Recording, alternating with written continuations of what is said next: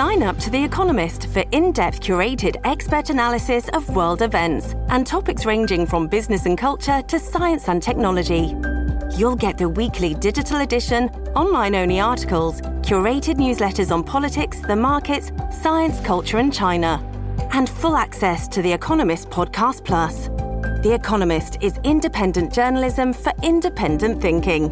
Go to economist.com and get your first month free. This episode is brought to you by La Quinta by Wyndham.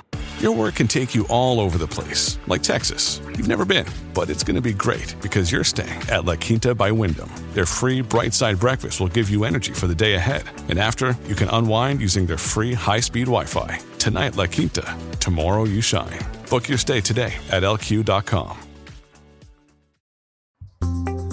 We're talking about what else? The Ohio Senate Republican version of the budget again on This Week in the CLE, the news podcast discussion from cleveland.com and the Plain Dealer. It is truly stunning how many bad things the Senate Republicans are trying to get away with. I'm Chris Quinn here with my colleagues Laura Johnston, Leila Atassi, and Jane Kahoun. Happy Tuesday, all. I sent you some adorable pictures. There were four fawns in the neighbor's yard yesterday, something I've just never seen before. Mm. They were cute. Aww.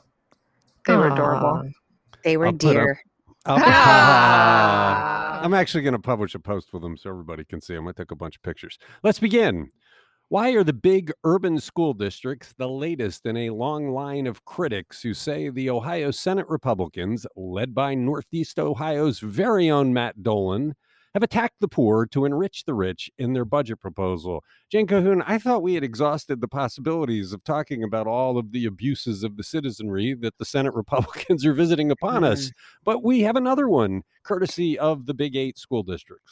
Yeah, the Big Eight school districts had a news conference yesterday to really lay out their concerns over this. And Eric Gordon, the Cleveland School CEO, was a big player in this. He he pointed out that the 25 wealthiest Ohio public school districts would get the biggest percent uh, increases in funding under the Senate version of the budget, and the 25 least wealthy districts in Ohio would receive the smallest percent of increases. So they're they're disturbed about that and and and many other things, but you know they they really favor the Gordon and the other public education advocates really favor the House version of the education funding overhaul. And j- just to remind people, that was like three years in the making and the result of negotiations involving teachers and school administrators and Democrats and Republican lawmakers. And you might recall that the House passed a, a, bipartisan, you know, standalone bill on this last year, but the Senate wouldn't act on that last year because they they thought it should be part of the budget. So here we are. The House put it in their version of the budget. And then the Senate went and tinkered with it a bunch and made a lot of people unhappy. The the House version would provide 1.8 billion dollars over 6 years and you know when it's fully phased in, eh, you know with a minimum of around $7,000 per student. But the Senate, you know, and and Matt Dolan is right out front on this said they don't want to commit future legislators to to that plan uh, you know that they didn't vote for and they he points out that it actually provides 825 million more in the in the first two years of, of the plan but it's got a lower student minimum about six thousand okay. dollars but anyway but, go ahead but this is the, the, new thing though is yeah it provides some more money in the first two years it gives it to the rich districts and gives less to the poor districts let me ask you this yeah. if you're a member of the family that owns the Indians, and you are soon to come before the public to ask for a big bunch of money to rehab the the baseball stadium. Do you really want your name affiliated with something that makes the rich get richer while Cleveland school kids get poorer? Is that a wise public relations move? you know, we didn't ask him that specific question, but we did try to reach him yesterday, and we're not successful. So uh, I I don't know what he would say in answer to that question. But you I mean, know, what this could possess you to do that. What could you? What could possess you to take children who are in poverty and make it harder for them than than what the house is trying to do. We all know that that there's so many more educational challenges for children in poverty that the Cleveland School District deals with challenges that people in the suburbs can't imagine. Yeah. So w- why would you, Matt Dolan, Chagrin Falls, Cuyahoga County's own, do that? Why would you torpedo Cleveland schools and all the other urban school districts? It doesn't make sense to me. He he would call it a sustainable plan that provides more money. I mean, he really he believes in this. He he wrote an op-ed for us. You you might recall, right, defending the whole thing. But I, uh, I get the money. I get I get that part of it, but dividing it up among the school districts, none of what he says explains that.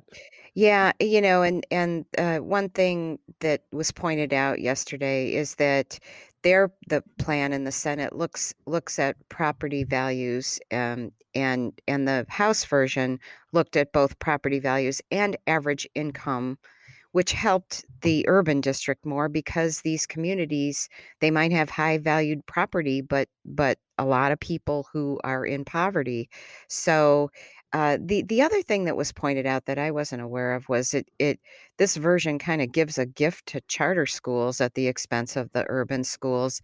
They they have a provision in there that requires districts to sell or lease their buildings to charter STEM or college preparatory boarding schools in the district's boundaries if there if the facility has been used for direct academic instruction but less than 60% of the building is used for that purpose in the preceding school year. So, I mean, what Gordon said is this is like evicting our school children out of their own buildings to give it to somebody else for other school children. And and there's no provision that requires the charter schools to use the you know, use the buildings at 100% capacity. He said they often don't have 100% capacity because they might be using their buildings for other services that poor kids need like after school programming and and wraparound services. So that's you know that's just one thing. And then you not would even think you would think there'd be a lawsuit about that that that's basically just taking property. I mean, that's basically yeah. revoking property rights. I yeah don't i don't how that understand that one at all. And then um you know outside of the school funding plan the the they also noted things that we've talked about before, like doing away with the rating system for daycares that are that are subsidized, and then and eliminating the 190 million that would have expanded Yeah. broadband. You know, Yeah, so the, these were pointed out as things that really affect, you know, early childhood education and the importance of that. And um, so they just, you know, they're they're really not happy about this. No, and they they shouldn't be. This is like let's let's design a plan to hurt poor people as much as we possibly can and and stick it into the budgets and no one talks about it. We'll have to see where it goes in reconciliation. You're listening to this week in the CLE. What the Cleveland City Council members have to say about Mayor Frank Jackson's proposal to create a new city department to handle events. Leila Atassi, this was odd because Frank Jackson is leaving office after 16 years. But one of the things he wants to do before he goes is create this department to streamline events. Lots of people complain about City Hall that there's no one stop for anything. So you could argue it's a good idea. But there's a sneaking suspicion that this is really about finding a place to salt away some employees. Yeah, you know, so, some members of council rightfully are questioning whether this is the best use of public funds right now. Jackson's proposal to create a division aimed at promoting Cleveland for major events and filmmaking came before City Council's Municipal Services and Properties Committee on Monday and drew a lot of deserved criticism. This legislation would take the Office of Special Events, which currently has two employees, and expand it to a division of special events, filming and tourism, which would be staffed by a team of seven and led by a commissioner. And it would cost $800,000 a year.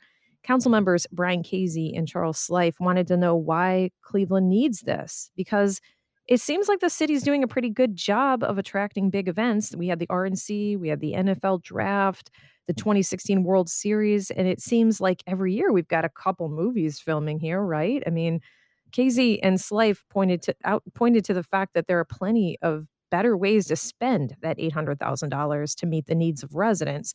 For example, providing rides for seniors who say they have no way to get to their medical appointments, or training paramedics, or paving roads.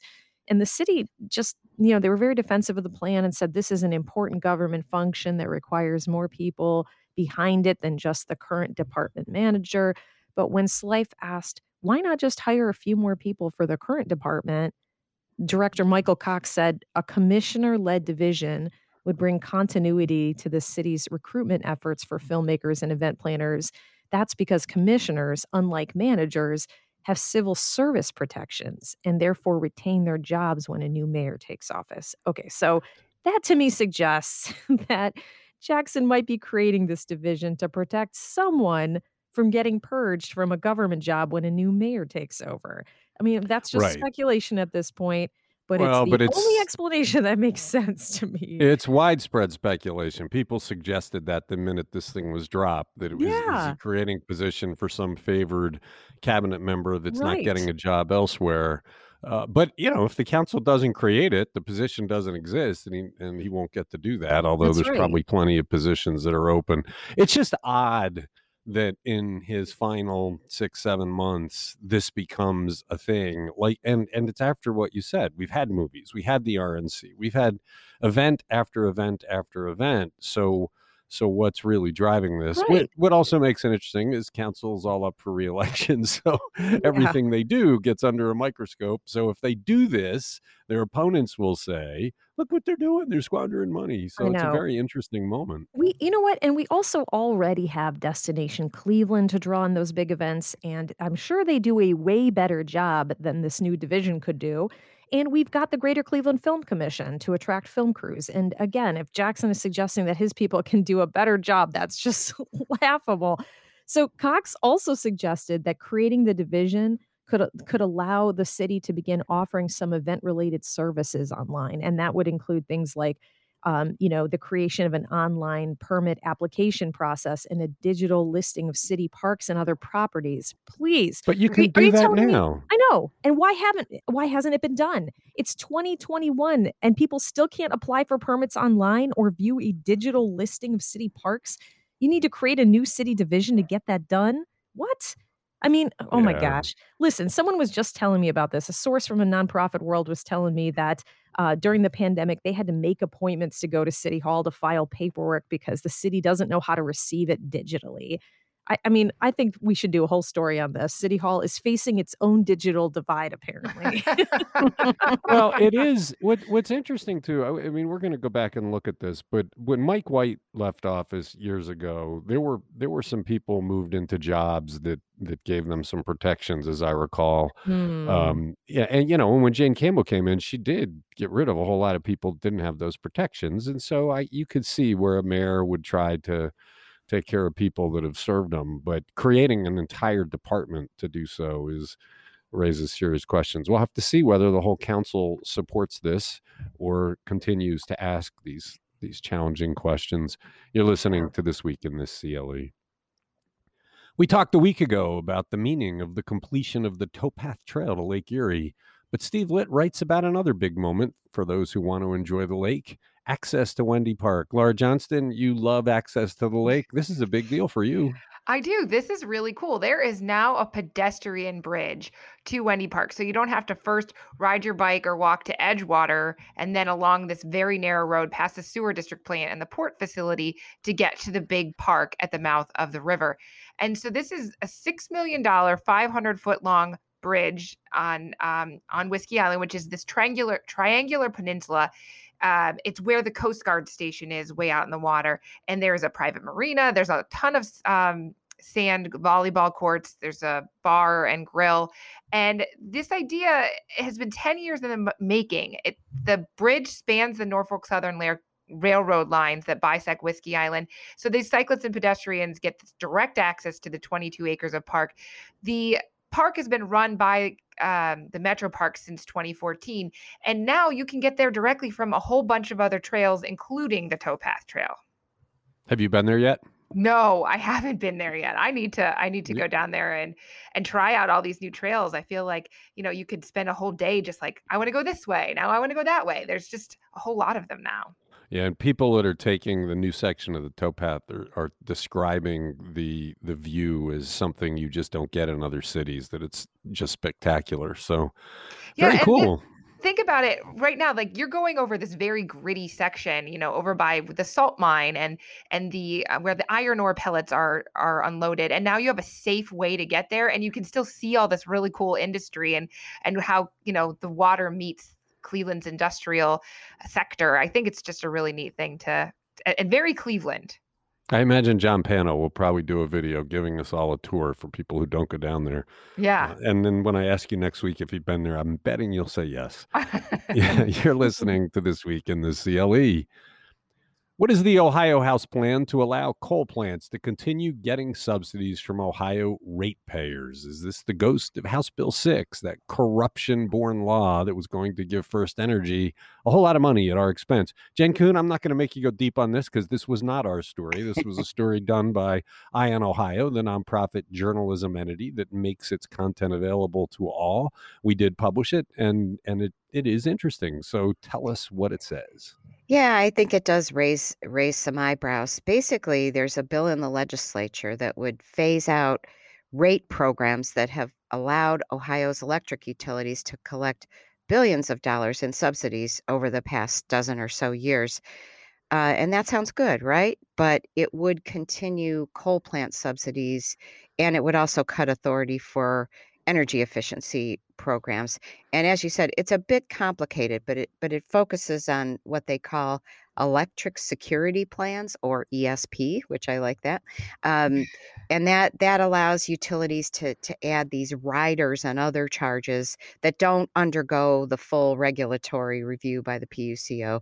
And and many of those ended up producing subsidy, subsidies that ratepayers get stuck with. And for years, consumer advocates and environmental advocates uh, have tried to end these ESPs. So this bill would would do that but but as i said there are reasons to be skeptical about it it's mm-hmm. sponsored by representative shane wilkins who was also a primary sponsor of house bill 6 and also voted against expelling Larry Householder, who is uh, accused of being the mastermind of this $60 million bribery scheme to get that law passed. But, uh, you know, Wilkins, Wilkins said, you know, he spoke in favor of getting rid of these. Uh, ESPs and and all these riders and so forth, um, which you know environmental people just say this is a, a terrible way of utilities getting all these you know riders in without without the proper scrutiny but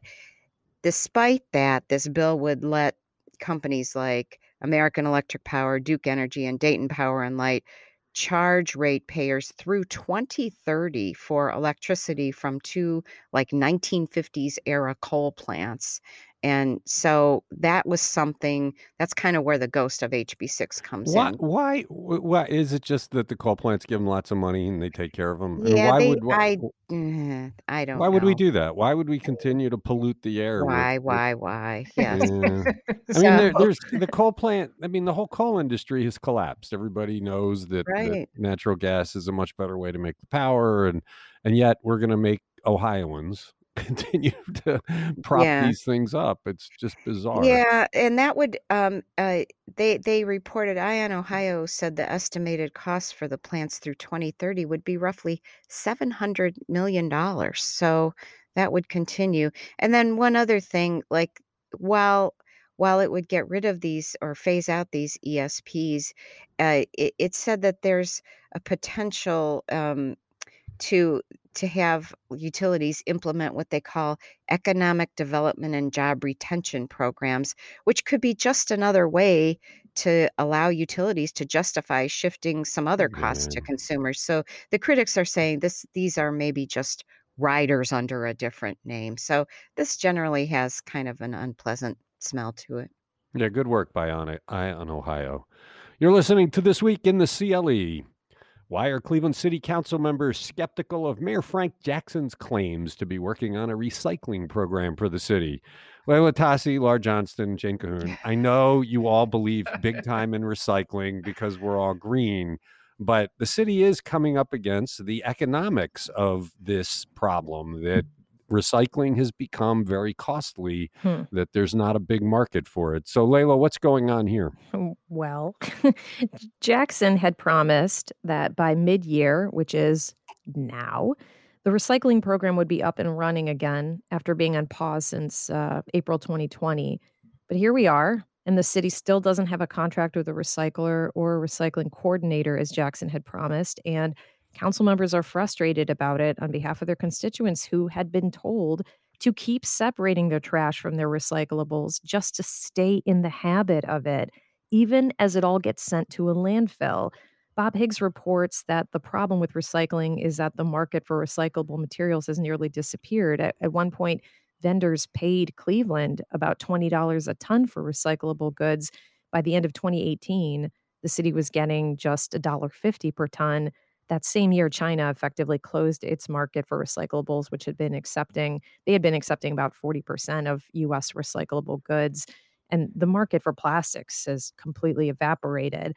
So now it would cost the city money to get the program up and running again. But look, So, you know, I, so, so let me let me interrupt you. So, why not just do aluminum? Why why not? yeah, right. know some of the Start council said somewhere. let's, but but if if you knew Laura Johnston is a big uh, greenie, and so she knew the only thing in her house that's going to get recycled is aluminum, she may buy her beverage beverages in aluminum instead of plastic because she wants stuff to be recycled.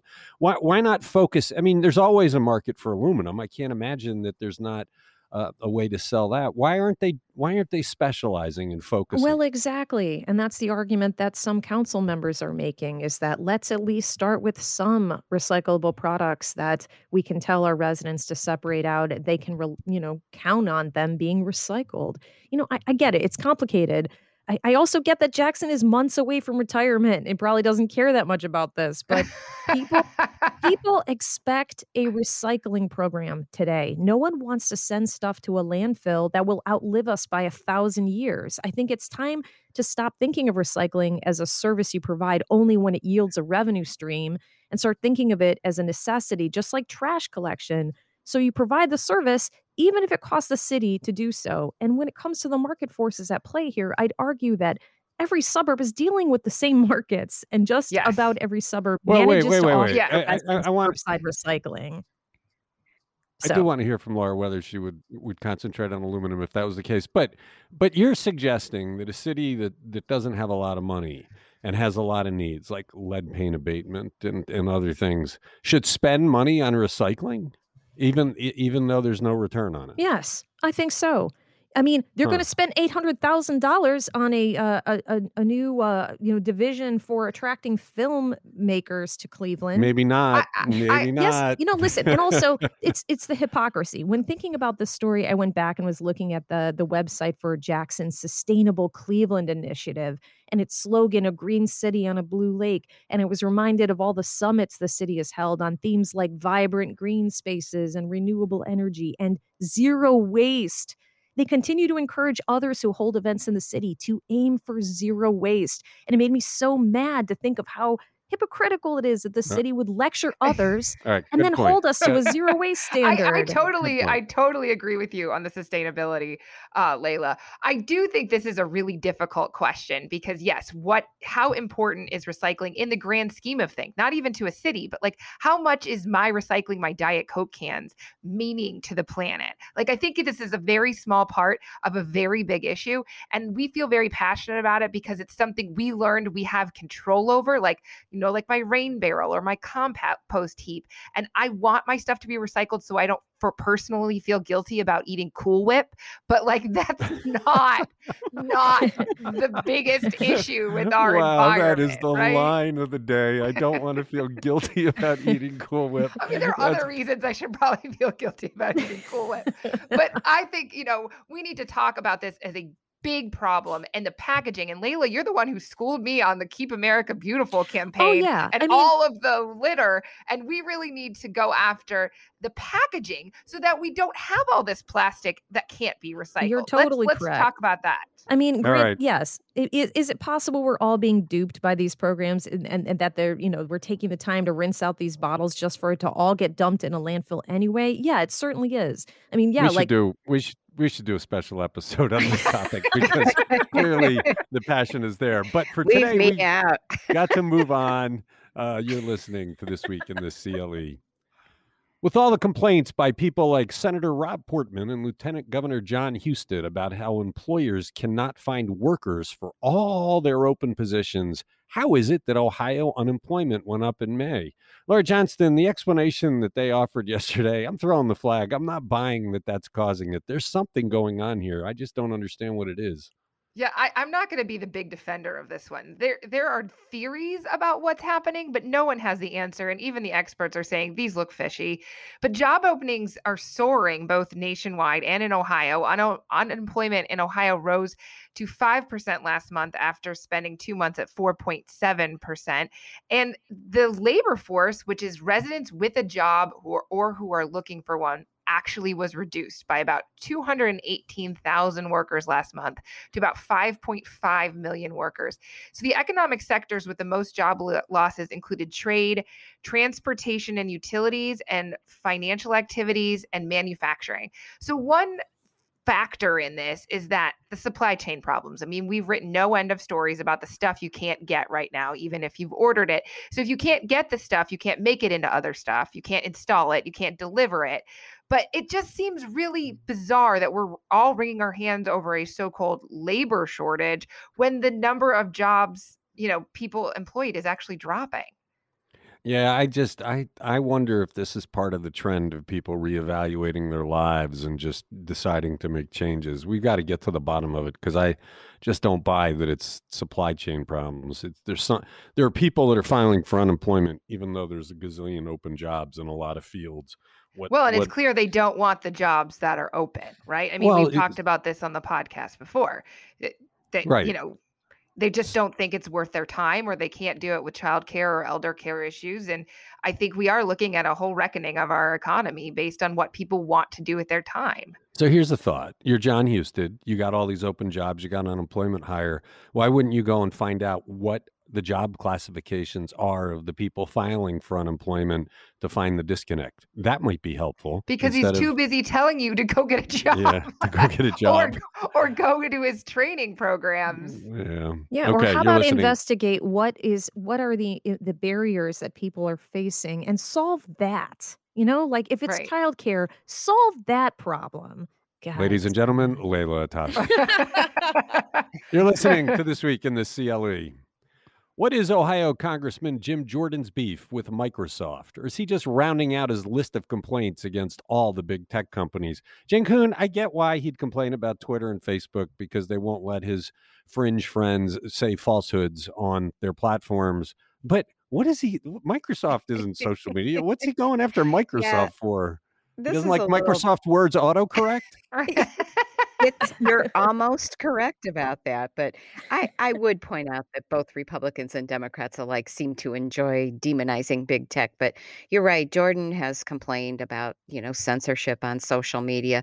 But as I said, this is a little different. He he wrote a letter to the president of Microsoft, Brad Smith, and it opened with the salvo. Big tech, including Microsoft, is out to get conservatives. So he he basically thinks that Democrats are protecting Microsoft against any kind of uh, antitrust scrutiny, you know, noting that how many companies uh, Microsoft has acquired and and and that it's captured an estimated 87.5% of the office suite market.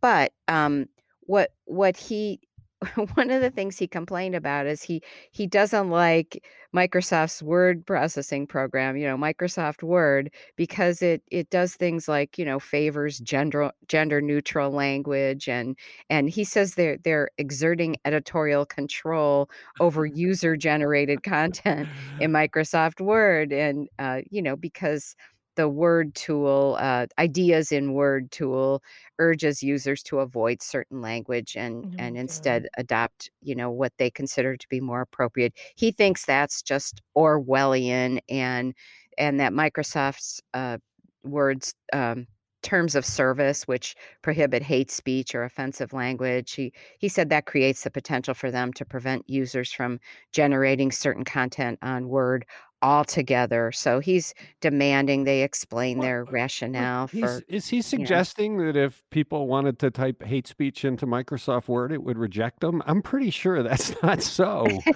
I, like you know, I think when you use that tool, it just it it it urges you to to you know um, not use hate hate then speech. don't but, use the yeah, pool. I mean, you could it's turn it off. This is bizarre. It's almost like he wants people to be able to to to say wildly crazy things, and and nothing should ever get in the way. It's just bizarre to go after Microsoft Word. yeah, you Right? know, Yeah, it's in defense yeah. of hate speech too.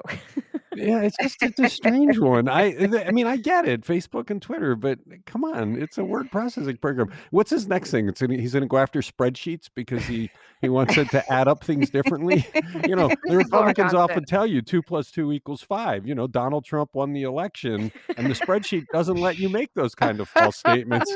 Maybe that's what it is. We want to be able like to make false statements. he's just like standing on his lawn, just like yelling, "Get off my lawn!" And like whatever he sees, like that's the next thing he's going to yell about. Like last week, it was college campuses and trying to make them more free for, you could argue, hate speech. Next, it'll be But But ba- baby of think deer, Chris. He's going to be after the baby deer. No, think think about though what what he and his colleagues have done. They've tried to convince you that what you saw on January 6th didn't happen. They've tried to convince you that the election was stolen. They are telling absolute falsehoods. They wouldn't like the spreadsheet because it's math and they and it keeps you honest on the math. They want to be able to tell falsehoods, you know, so they're going after Microsoft. Oh well, you're listening to this week in the CLE. Thank you, Laura. Thank you, Leila. Thank you, Jane. Thanks to everybody who listens to this podcast. We'll be back with another discussion on Wednesday.